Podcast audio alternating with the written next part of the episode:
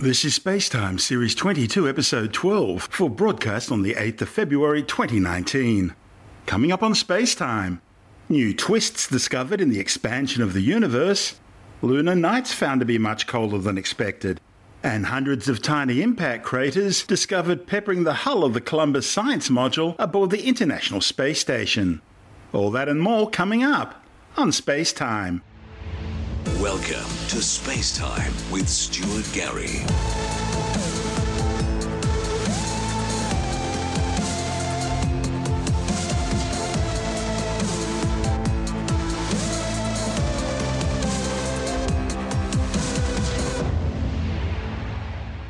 Astronomers have uncovered what appears to be a glitch in the early expansion of the universe beyond that predicted by the standard model of cosmology. According to science's leading scenario for the evolution of the universe, the cosmos contains just a few percent of ordinary matter, the stuff that stars and planets and houses and people and dogs and cats are made out of. About a quarter of the cosmos is made up of a mysterious substance called dark matter, which is invisible and interacts only gravitationally with normal matter. What's left, the vast majority of the universe, in fact, some 75%, is made up of an even more mysterious substance called dark energy. It's a force causing the expansion of the universe to accelerate. This model of the universe is based on data collected over the last few decades. It comes from sources like the cosmic microwave background radiation, the very first light in the history of the cosmos, released 380,000 years after the Big Bang and observed in unprecedented detail by the European Space Agency's Planck mission. Other data comes from supernova explosions, galaxy clusters, and the gravitational distortion imprinted by dark matter on distant galaxies. All this has been used to trace cosmic expansion in recent epochs of cosmic history across the past 9 billion years or so. A new study led by Guido Risaliti from the University of Firenze in Italy and Elisabetta Lusso from the University of Durham in the UK has pointed to another type of cosmic tracer, quasars, that would fill part of the gap between those observations, measuring the expansion of the universe up to 12 billion years ago. Quasars are the brightly shining cores of galaxies. They're powerful jets of matter and energy generated by supermassive black holes, accreting and feeding on matter from their surroundings at intense rates, burning brightly right across the electromagnetic spectrum. In fact, quasars are the brightest known objects in the universe. As matter falls onto the accretion disk of a black hole, it forms a whirling disk that radiates invisible and ultraviolet light. This light in turn heats up nearby electrons, generating X rays. Three years ago, Risaliti and Lusso realized that a well known relationship between the ultraviolet and X ray brightness of quasars could be used to estimate the distance to these sources, something that's been notoriously tricky in astronomy, and ultimately to probe the expansion history of the universe. Astronomical sources whose properties allow astronomers to gauge their distances are referred to as standard candles. The most notable of these are a class of thermonuclear type 1a supernova, these are generated by the catastrophic and spectacular demise of a white dwarf star after it's been sucking mass off a companion star, eventually reaching a magical figure known as the Chandrasekhar limit, roughly 1.4 times the mass of our Sun. Once a white dwarf reaches this Chandrasekhar limit, its core can no longer hold up against the mass crushing down on it, and it collapses, causing an incredible explosion bright enough to be seen across the universe. Because these explosions all happen at about the same mass, they generate roughly the same amount of brightness, and so astronomers can use that brightness as a standard candle to determine cosmic distances. It's a bit like looking at a row of streetlights down the road. Even though you know they're all the same brightness, the ones further away seem dimmer. And so, by knowing how dim the streetlight is, or how dim the explosion of the supernova was, you can work out how far away it is. It was observations of these supernovas in the 1990s which revealed that the universe's rate of expansion out from the Big Bang has been accelerating over the past few billion years. Using quasars as standard candles has great potential, since astronomers can observe them out to much greater distances than Type 1a supernovae. So that means they can be used to probe much earlier epochs in the history of the universe. With a sizable sample of quasars in hand, the authors have now put their method into practice, and the results have been somewhat intriguing. Digging into the European Space Agency's XMM Newton archive, the authors collected X ray data from over 7,000 quasars, combining them with ultraviolet observations from the ground based Sloan Digital Sky Survey. They also used a new set of data, specially obtained with XMM Newton in 2017, to look at very distant quasars, observing them as they were when the universe was only about 2 billion years old. Finally, they complemented the data with a small number of even more distant quasars, as well as some relatively nearby ones, observed using NASA's Chandra and Swift X ray observatories. Risaliti says such a large sample enabled them to scrutinize the relationship between X ray and ultraviolet emissions from quasars in painstaking detail. This in turn allowed them to greatly refine their technique to estimate cosmic distance. In fact, the new XMM Newton observations of distant quasars are so good that the team were able to identify two distinct groups.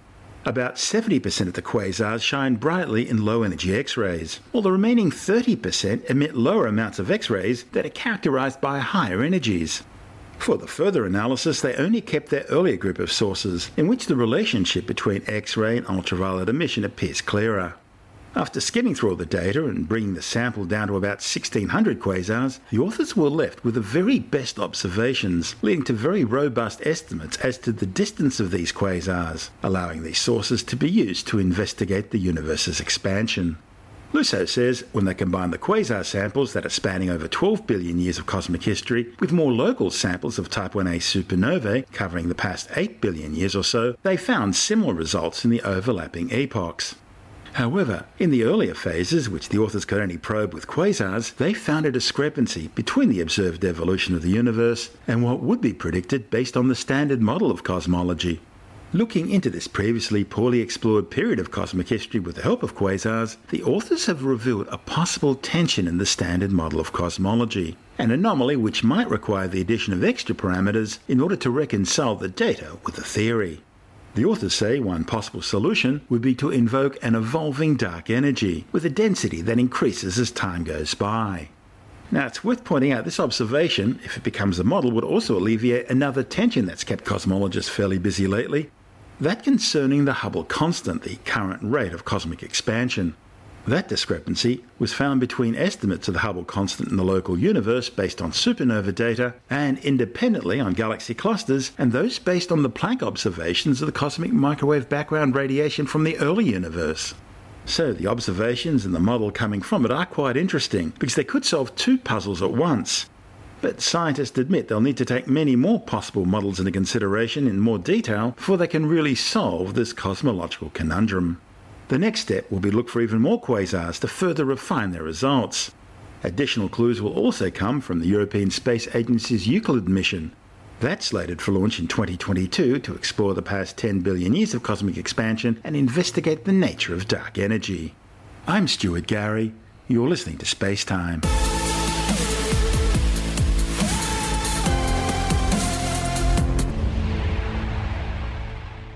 China's Chang'e 4 mission to the rarely seen far side of the moon has found that lunar nights there are far colder than expected. The lander's tiny six-wheeled Yutu-2 rover has measured lunar nighttime temperatures of minus 190 degrees Celsius. The data was then sent back to Earth by the Chang'e 4 lander after it woke up following two weeks in programmed hibernation. The hibernation mode was designed to help it cope with the freezing cold lunar night temperatures. The moon is tidally locked to the Earth with the same side always facing our planet. So, as the moon orbits around the Earth every 29 days, it results in lunar nights and days lasting just over two weeks each. Mission managers say the cold temperatures aren't just a curiosity. It could be an indication that geology on the far side of the moon is, as suspected, very different from that on the near side. The temperature difference could be due to differences in the lunar salt composition. Scientists already know there are great differences in the terrain, structure, and age of rocks between the lunar near and far sides. The far side is very mountainous. It's rugged and thickly dotted with impact craters, giving it a very different appearance to the large, flat, mare covered near side. About 60% of the near side is covered by mare basalt. In fact, of the 22 lunar mares, 19 are located on the near side. The moon's far side, on the other hand, is covered by lunar highland and anorthosite. Scientists don't understand the reasons for this geological asymmetry. It implies that the lunar crust is thicker on the far side than the near side. But as to why that would be the case, That's a mystery. And that's where the Chang'e 4 mission comes in. It'll hopefully provide scientists with new insights into the geological asymmetry, history, and formation of the Moon. Chang'e 4 became the first spacecraft to land on the lunar far side, touching down in the massive 2,500 kilometre wide, 13 kilometre deep South Pole Aitken Basin impact crater on January the 3rd. The Aitken Basin is the largest known impact crater in the solar system. Because it always faces away from the Moon, the lunar far side is difficult to study. Landing on the far side places any probe out of radio contact with mission managers back on Earth. China's solution involved first placing a communications satellite named Magpie Bridge into a gravitationally stable position in space known as the Lunar Lagrange 2 position, some 65,000 kilometers above the lunar far side surface, from where it can relay communications between the Earth and any far side lunar lander. This was then followed by the launch of the Chang'e 4 aboard a Long March 3B rocket from the Xichang Satellite Launch Center in southwestern China's Sichuan province on December the 7th. Named after the moon goddess in Chinese mythology, Chang'e 4 was originally built as a backup for the 1,200 kilogram Chang'e 3 lunar lander, which touched down on the Bay of Rainbows on the lunar near side back on December the 14th, 2013. As for the robotic rover Yutu, well, it translates to Jade Rabbit, a companion for the moon goddess.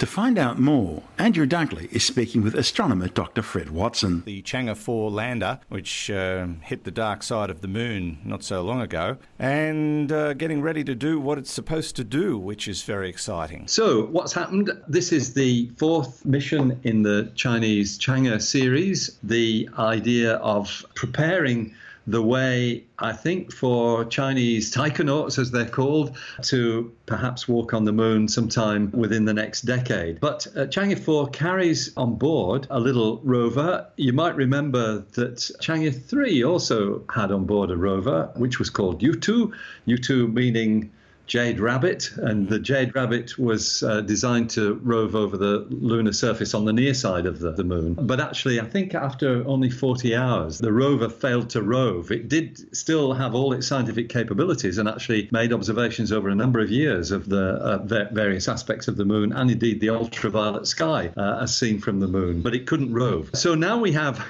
something called Yutu 2 because it's number two in the U2 series. So yeah, this is going to get confusing. is it not?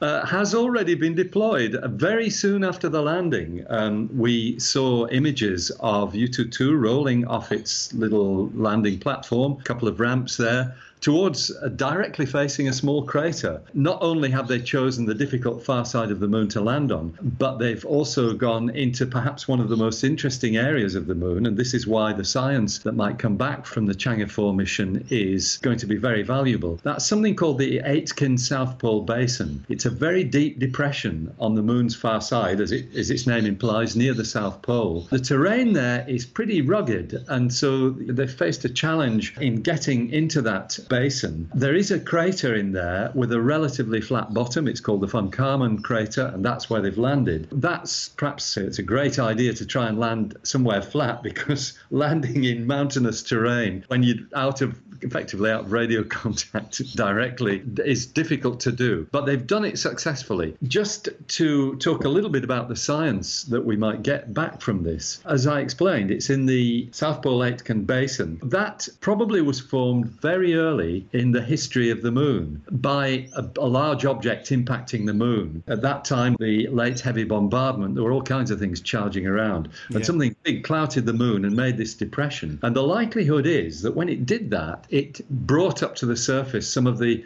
lower mantle rocks of the then infant moon. And so, if we can sample the geology of this area, then we might find out things about the history of the moon and certainly the early history of the moon that we don't already know. So, that's one of the really exciting aspects of this. It carries a number of instruments on board, including ground penetrating radar. There is a German experiment on board. It's called the Lunar Lander Neutrons and Dosimetry Experiment. That's basically looking at, well, as its name implies, neutrons and the radiation that's coming from the lunar rocks and soil. Great stuff in terms of understanding more about the history of this part of the lunar surface. So that is one component of the science. Another is very interesting to astronomers because we think the dark side of the moon, the far side of the moon, might actually be the most radio quiet place in our bit of the solar system because all radio signals from Earth are blocked off by the moon itself. So there is actually a set of antennas being carried on board the uh, spacecraft which will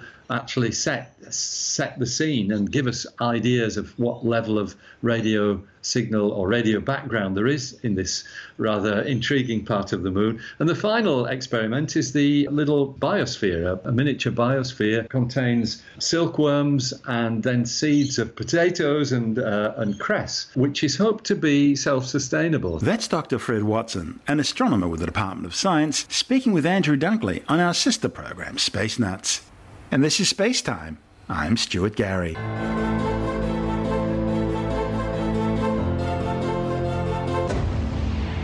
Hundreds of tiny impact craters have been discovered, peppering the external hull of the European Space Agency's Columbus Science Module, which forms one of the major components of the International Space Station. The damage was uncovered during the first external survey by the European Space Agency of the module since its launch over a decade ago. The impact craters are caused by micrometeoroids and bits of space debris. Mission managers used the space station's 17 metre robotic Canadarm3 to undertake the survey. The Columbus Crater Survey was requested by scientists focusing on space safety and security. The team found several hundred small impact craters, visible as tiny dents in the laboratory's outer casing. These would have been produced by very small pieces of either natural or artificial debris, typically smaller than a millimetre in size, hitting the module at orbital speeds. Mind you, if the bits had been larger than, say, a centimetre in size, they would have caused significant damage, possibly even the destruction of the module.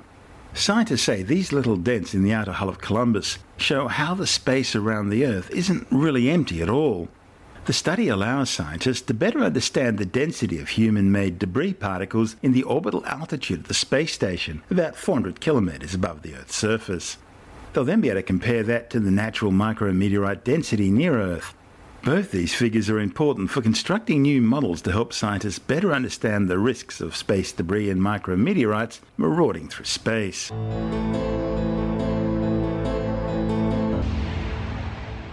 Time now to turn our eyes to the skies and check out the celestial sphere for February on Skywatch.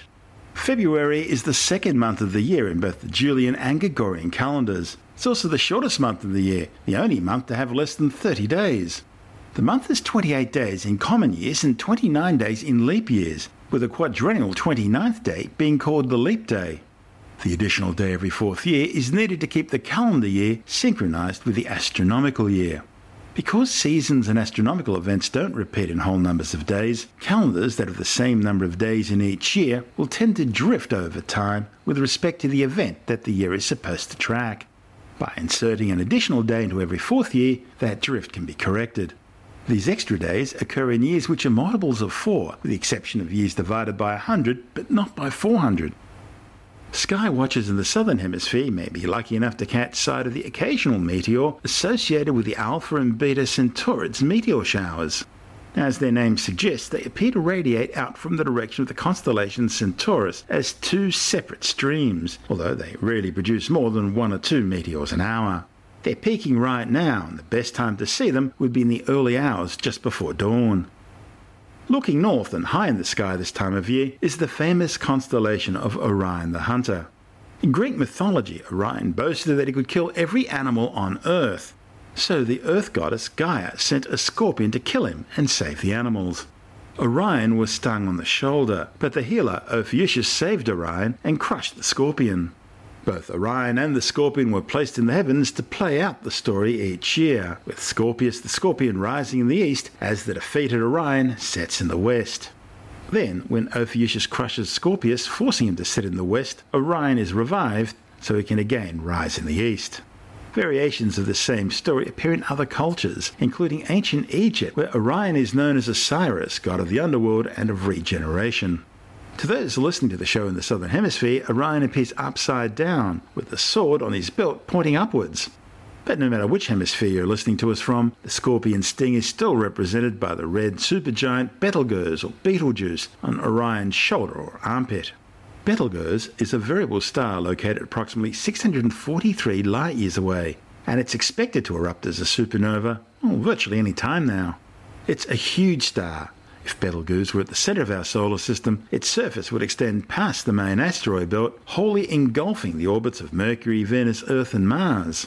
Calculations of its mass range from slightly under 10 to a little bit over 20 times that of the Sun. Diagonally opposite Betelgeuse is the blue supergiant star Rigel, one of Orion's knees. Rigel is located some 863 light years away. It has some 23 times the mass and a staggering 279,000 times the luminosity of our Sun. Rigel is part of a triple or possibly even quadruple star system with three or four small companion stars. The primary star, Rigel A, has now exhausted its core hydrogen. It's dropped off the main sequence and swollen out to between 79 and 115 times the Sun's radius. It pulsates quasi periodically and is classified as an Alpha Cygni variable star. Rigel B is a spectroscopic binary system consisting of two main sequence spectral type B blue white stars, estimated to have 2.9 and 3.9 times the mass of our Sun, respectively. Rigel B also appears to have a very close visual companion, Rigel C, which is almost identical in appearance. One of the best known features on Orion's sword is Messier or M42, the great nebula in Orion. Located some 1,344 light years away, it's the closest massive star forming region to Earth, some 24 light years across, and containing about 2,000 times the mass of our Sun. The Orion Nebula has revealed much about the process of how stars and planetary systems are formed out of gravitationally collapsing clouds of molecular gas and dust. Astronomers have directly observed protoplanetary disks, brown dwarfs, intense and turbulent motions of gas, and the photoionizing effects of massive nearby stars in the nebula. Okay, looking now to the west of Orion's belt, and you'll see a V shaped group of stars which represent the head of Taurus the bull, who in Greek mythology was changed by the god Zeus to carry Princess Europa off to Crete. The V is also part of a large open star cluster known as the Hyades. One of Taurus's eyes is a giant spectral type K orange star called Aldebaran, or the follower. It's not too far away from the Sun, just 65 light years, and is about one and a half times the Sun's mass. Aldebaran has evolved off the main sequence, having exhausted the hydrogen in its core. The collapse of the center of the star into a degenerate helium core has now ignited a shell of hydrogen outside the core. The Aldebaran system is thought to contain a number of Jupiter sized planets. Aldebaran follows the Pleiades or Seven Sisters across the sky, a spectacular open star cluster visible to the northwest of the V. Still located in the constellation Taurus, the Pleiades are one of the nearest and youngest open star clusters to the Earth, located just 443 light years away. Greek mythology tells us that Orion fell in love with the Seven Sisters and pursued them across the skies. Eventually, the god Zeus turned both Orion and the Pleiades into stars. Interestingly, a very similar story is told in Aboriginal Dreamtime culture by the people of the Great Victoria Desert region near Ooldea in outback South Australia. According to their Dreamtime, Orion is a young male hunter who chases but never catches the Pleiades, who are a group of seven young women. In Orion's right hand is a club filled with magic fire, represented by the red giant star Betelgeuse. However, the Pleiades' older sister, represented by the Hyades star cluster, taunts Orion, standing in front of him. She then defensively lifts her foot, which is the star Aldebaran, and is also filled with fire magic. This causes Orion great humiliation, putting out his fire, allowing the Seven Sisters to escape. One of the interesting facts about this ancient story is that it accurately describes the variability of Betelgeuse, which brightens and fades over a period of about 400 days. The Pleiades or Seven Sisters story is also remarkably similar to legends found in many other cultures around the world, cultures which haven't had any contact with each other for tens of thousands of years.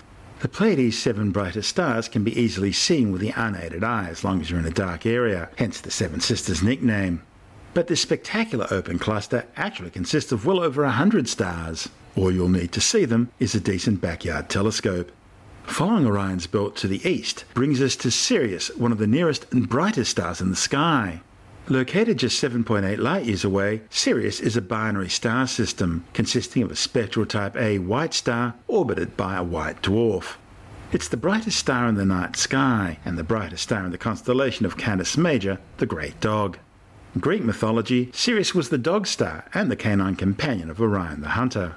To the ancient Egyptians, Sirius was known as the god Anubis, lord of the underworld, who had the head of a dog and who invented embalming, the funeral rites, and who guided one through the underworld to judgment, where he attended the scales during the weighing of the heart to determine one's fate in the afterlife. Later, Anubis was replaced by Osiris as lord of the underworld. Sirius also represents the goddess Isis, and ancient Egyptians initially based their calendar on the star's yearly motion across the sky. Turning to the south now, and looking high in the southern skies, you'll see the star Canopus, a white supergiant located 313 light years away, the second brightest star in the night sky. In Greek mythology, Canopus was the helmsman of the Greek king Menelaus, and the brightest star in the constellation Carina, which represents the keel of the boat used by Jason and the Argonauts in their quest for the Golden Fleece. Jonathan Nally, editor of Sky and Telescope magazine, joins us now to continue our tour of the February night skies. G'day, Stuart. I'll tell you what, um, you know, stargazing really depends on the weather, and the weather's been a bit crazy in certain parts of uh, the world, hasn't it? Here in Australia, we've had this amazing heat spell for a while. It's just been terrible. I mean, clear skies and things, but the heat's just been awful. And our poor friends up in North America, or, or large parts of North America, with the terrible um, polar vortex cold snap they've had there. Yeah, I mean that's that's, that's certainly cold snap. It's colder than Antarctica. I know. Yeah, yeah. I know it's incredible, isn't it? So I hope everyone was inside rugged up. I don't think there would be much astronomy going on, but anyhow, for us in the southern hemisphere, this time of year it's, it's still summer, of course. It's beginning to fade a little bit as we get into uh, February with the temperatures cooling down a little bit. We hope, fingers crossed. But still great stargazing weather. You've got warm nights and clear skies, lots of great constellations and other things to see including the Milky Way, which is, as we've discussed on the program many times, the Milky Way is our galaxy seen from the inside, and it looks like a faint band of light stretching across the sky at this time of year, stretching across the whole sky from south to north in the evening time after the skies got dark. So yeah, the, the milky appearance uh, of the Milky Way is just from all the millions of stars that are too faint and too far away to be picked out individually by the naked eye. You get a telescope onto them and you can see lots and lots of them, but combined, they make up this sort of milky appearance through the sky. And amazingly, when you look at the Milky Way, every single star you can see is really close by. I mean, it's just a on a map of the Milky Way, it's just a really tiny dot in, in the Orion Arm, and that covers everything we can possibly see, not using big telescopes. The scale is just unbelievable. The scale's unbelievable. But people are often surprised to find out how few stars we can actually see with the naked eye. You look up and you think, oh, there's millions of stars, whatever. There aren't. Uh, there are billions and billions of stars in the Milky Way, but virtually all of those are too faint to be seen with the naked eye, too far away to be made out. Uh, all the ones that we can see with the naked eye, as you say, are close. And there aren't that many of them across the whole 360 degrees of the sky in every direction, including half the sky that you can't see right now. Well, of course, we can only see half of the sky at any particular time. There are less than six, uh, fewer than 6,000 stars uh, in total mm. that can be seen with the naked eye. So uh, that means that because we can only see one half of the sky at a time, and the other side, other, other side of the sky, the other half of the sky is on the other side of the Earth where it's daytime right now. So you're seeing no more, less than 3,000 stars at any particular time. Um, and and but yet you, think, you look up, you, you see, oh, there's millions and millions of them. Particularly if you're a city dweller and you go out into the country where the skies are really dark and you see all these new stars for the first time, you think, wow, there are millions of them, but there aren't. So as you say, yeah, yeah all the ones um, that we can see are very close by in galactic terms. And that just shows you the size of our galaxy, basically. Mm. Now, along the Milky Way are a lot of the famous constellations. Constellations, of course, in this day and age, uh, don't mean anything scientifically. They just sort of join the dots affairs, uh, making up shapes. A lot of them date back to ancient times when uh, people uh, put their mythological creatures and characters up in the sky. And then during the science, early scientific era, some of these sort of cartographers, celestial cartographers of the time, put into the sky shapes of amazing new inventions like uh, the pump and the triangle and those sorts of things. You The know, and the telescope. Oh, that's the Harbour Bridge, isn't it? hanger, That's the Harbour Bridge. So uh, anyway, so yeah, constellations they're just joined the dots, affairs this day and age. But the constellations that you can see at the moment through the Milky Way at this time of year, starting right down in the south for us here in Australia, uh, we've got the Southern Cross. Uh, it's sort of lying on its left-hand side, still above the horizon, and as the night goes on, you'll see it climb higher and higher in the sky and get a bit more upright. Above the Southern Cross are three constellations that used to be one before it was split. It used to be called Argo Navis, which was the ship of the Argonauts of the famous mythology, but was divided a long time ago into three. They broke the ship up into three, the constellation Vela, the sails, Carina, the hull and the keel, and Puppis, the poop deck. Now, beyond Puppis, if we go beyond Puppis and sort of keep going north, high overhead for people around the latitudes of Australia is the constellation Canis Major, which is the constellation of a large dog, Canis Major. And yes, there's also a Canis Minor, a small dog constellation, just not too far away from that one. Canis Major, of course, is famous for Sirius, the brightest star we can see in the night sky. Nice and bright, huge big beacon, um, be seen beautifully here down in the south. There's the constellation Orion, the Hunter, which we've spoken about many, many times on this uh, this program. Still a great time to see it this time of year. As we've said before, when Orion's up, for us it's summer, for our friends in the Northern Hemisphere it's winter. That's one of the ways you can tell what, what season it is.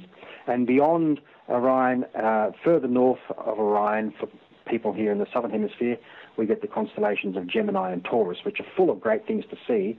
Um, if you've got a pair of binoculars, you see star clusters and all sorts of stuff through those two constellations. On either side of the Milky Way, we, we're talking about the constellations through the Milky Way, but either side, the sky is a lot darker and far more bare. There aren't many bright stars and things, and, there are large, sparse constellations. And you think, well, there's not much there to see. Well, for those who have a telescope, backyard telescope, there are plenty of things to see in that part of the sky, or these parts of the sky, because um, that's where all the galaxies live. Deep sky objects galore. Now, as far as the planets go, there are four to be seen this month. In the evening sky, we have Mars in the northwest after sunset fairly easy to spot. You really can't miss it. It's a sort of a, a ruddy orange-red colour and medium brightness. Um, so it's, it's fairly fairly distinct, you know, with its colour. Three of the other bright planets uh, are morning objects, so you've got to be an early riser up before dawn. They'll be visible in the east before sunrise, and, and uh, as the morning goes on, they'll get higher and higher before the sun comes up. Venus and Jupiter uh, rising after 3 a.m., with Saturn following about an hour later. Now, of the three, Venus, Jupiter, and Saturn, Venus will be the brightest of the three, really bright. Jupiter is the next one in brightness, and Saturn is the fainter of the three. So you should be able to see those fairly easily. They'll be in a line um, above the nor- above the eastern horizon before dawn. And that, Stuart, is the uh, sky for February this year. That's Jonathan Nally, the editor of Australian Sky and Telescope magazine. You're listening to Space Time. I'm Stuart Gary, and that's the show for now. Space Time is brought to you in collaboration with Australian Sky and Telescope magazine, your window on the universe. You've been listening to Space Time with Stuart Gary. This has been another quality podcast production from bitesz.com.